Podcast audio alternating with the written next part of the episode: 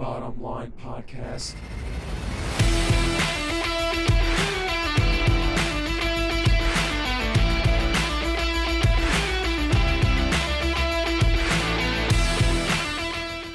Oh, what's going on? Welcome to the Bottom Line Podcast, your home for sports and entertainment talk. I'm Jimmy Finizzi. I hope that you're doing well. As always, thank you so much for taking some time out of your day to take a listen. Much appreciated. Be sure to hit us up on all social media Twitter, Facebook, Instagram, TikTok at Bottomline WMCX. And don't forget to use hashtag Bottomline. Also, make sure you subscribe on all audio platforms, including Podbean, Apple, Google, Spotify, iHeartRadio, TuneIn, which was just approved, and Amazon Music, and also on YouTube as well. Include Jimmy when searching for this podcast. After 99 days in a lockout, baseball is back for the 2022 season and for four more years after that. We don't have to worry about this garbage for five more years. Thank God. So, let me give you some terms on the new CBA that the owners and players agreed to. And uh, Jeff Passan had this. Actually, Alden Gonzalez on ESPN had this article. I want to give him credit. My apologies. Under the new CBA, minimum salaries will begin at $700,000 in 2022, an unprecedented 23% increase from the prior year, and rise to $780,000 for the final year in 2026.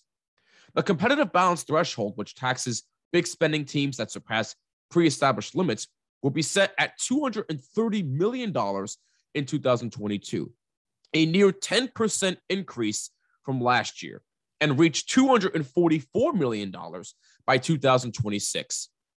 A $50 million player pool to reward pre arbitration players who excel will also be incorporated.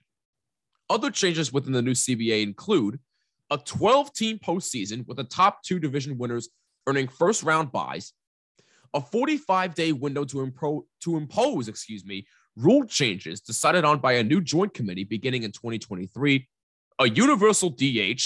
Thank God, I was hoping that they would come to that decision because really, as much as I love seeing pitchers hit, what's the point anymore if you're going to risk them getting hurt? But I digress. A six team draft lottery implemented with hopes of curtailing tanking, a provision that prevents teams from optioning eligible players more than five times within a season, two measures aimed at limiting service time manipulation, meaning a full year of service time awarded to players who finish within the top two in respective rookie of the year voting, and draft picks awarded to teams that promote players on opening day who finish among the top vote getters for major awards. Additional advertising through patches on jerseys and decals on helmets, which is the one thing I actually really, really hate because the Yankee uniform is now no longer going to be the same. But maybe that's just me being biased, but I digress there. But this is the one big boulder that they could not conquer until this point.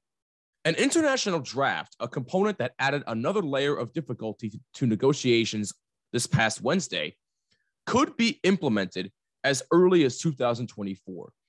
The union has until July 25th to decide on an international draft, which would trigger the removal of draft pick compensation for high priced free agents. Under the league's proposal, the draft would be a 20 round hard slot system for players at least 16 years old outside of the United States, Puerto Rico, and Canada. Manfred told ESPN's Jesse Rogers this past Thursday that he felt, quote, a great weight because of the harm the lockout caused fans. Well, all I can really say about this is that it's about time. I, I really don't know like what exactly the holdup was. I get it. The international draft was a major, major piece that they could not come across until last week. But even still, th- this whole lockout, I've said it before and I'll say it again. This whole lockout was for one reason and for one reason only all about the green, the money. It's not about us, the fans. It's not about the players. Not about the game of baseball, trying to improve it. Although you've been trying and it's absolutely failed so far, but I digress. The owners and Rob Manfred care about making as much money as possible. Period. End of sentence. Because let's be honest here. If it really was about the fans and the players and the integrity of the game, this would have been done when it was first locked out back in December, maybe January. But even still, the fact that it took this freaking long shows me that money was the big factor in all of this.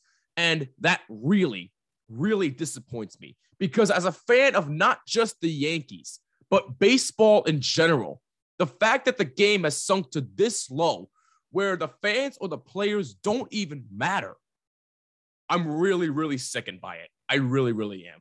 And I really hope that they can use this as a lesson, meaning the owners and Rob Manfred. I really hope they can use this as a lesson and make them and and look themselves in the mirror and say, hey, our fans actually are really important to the game. Because as of now, you're probably not going to have that many fans show up to ballparks.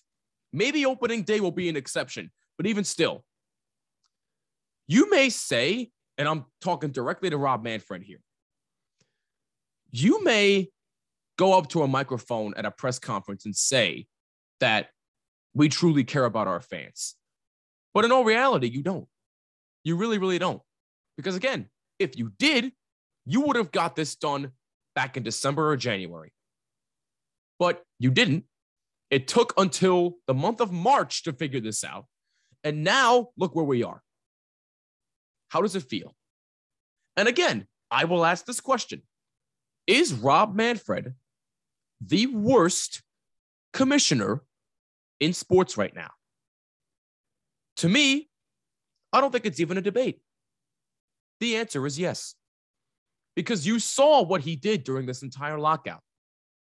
He kept holding off on this deal, kept holding off on that deal, kept holding off on talking to the players about trying to negotiate something. He, he held off on everything because of money.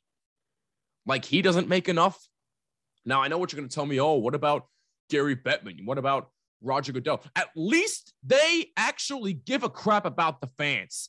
At least they're trying to improve their sport. The NFL makes improvements every single year, and nobody says a word. Why? Because football is king. Everybody loves the NFL, regardless of what happens. They make rule changes every year.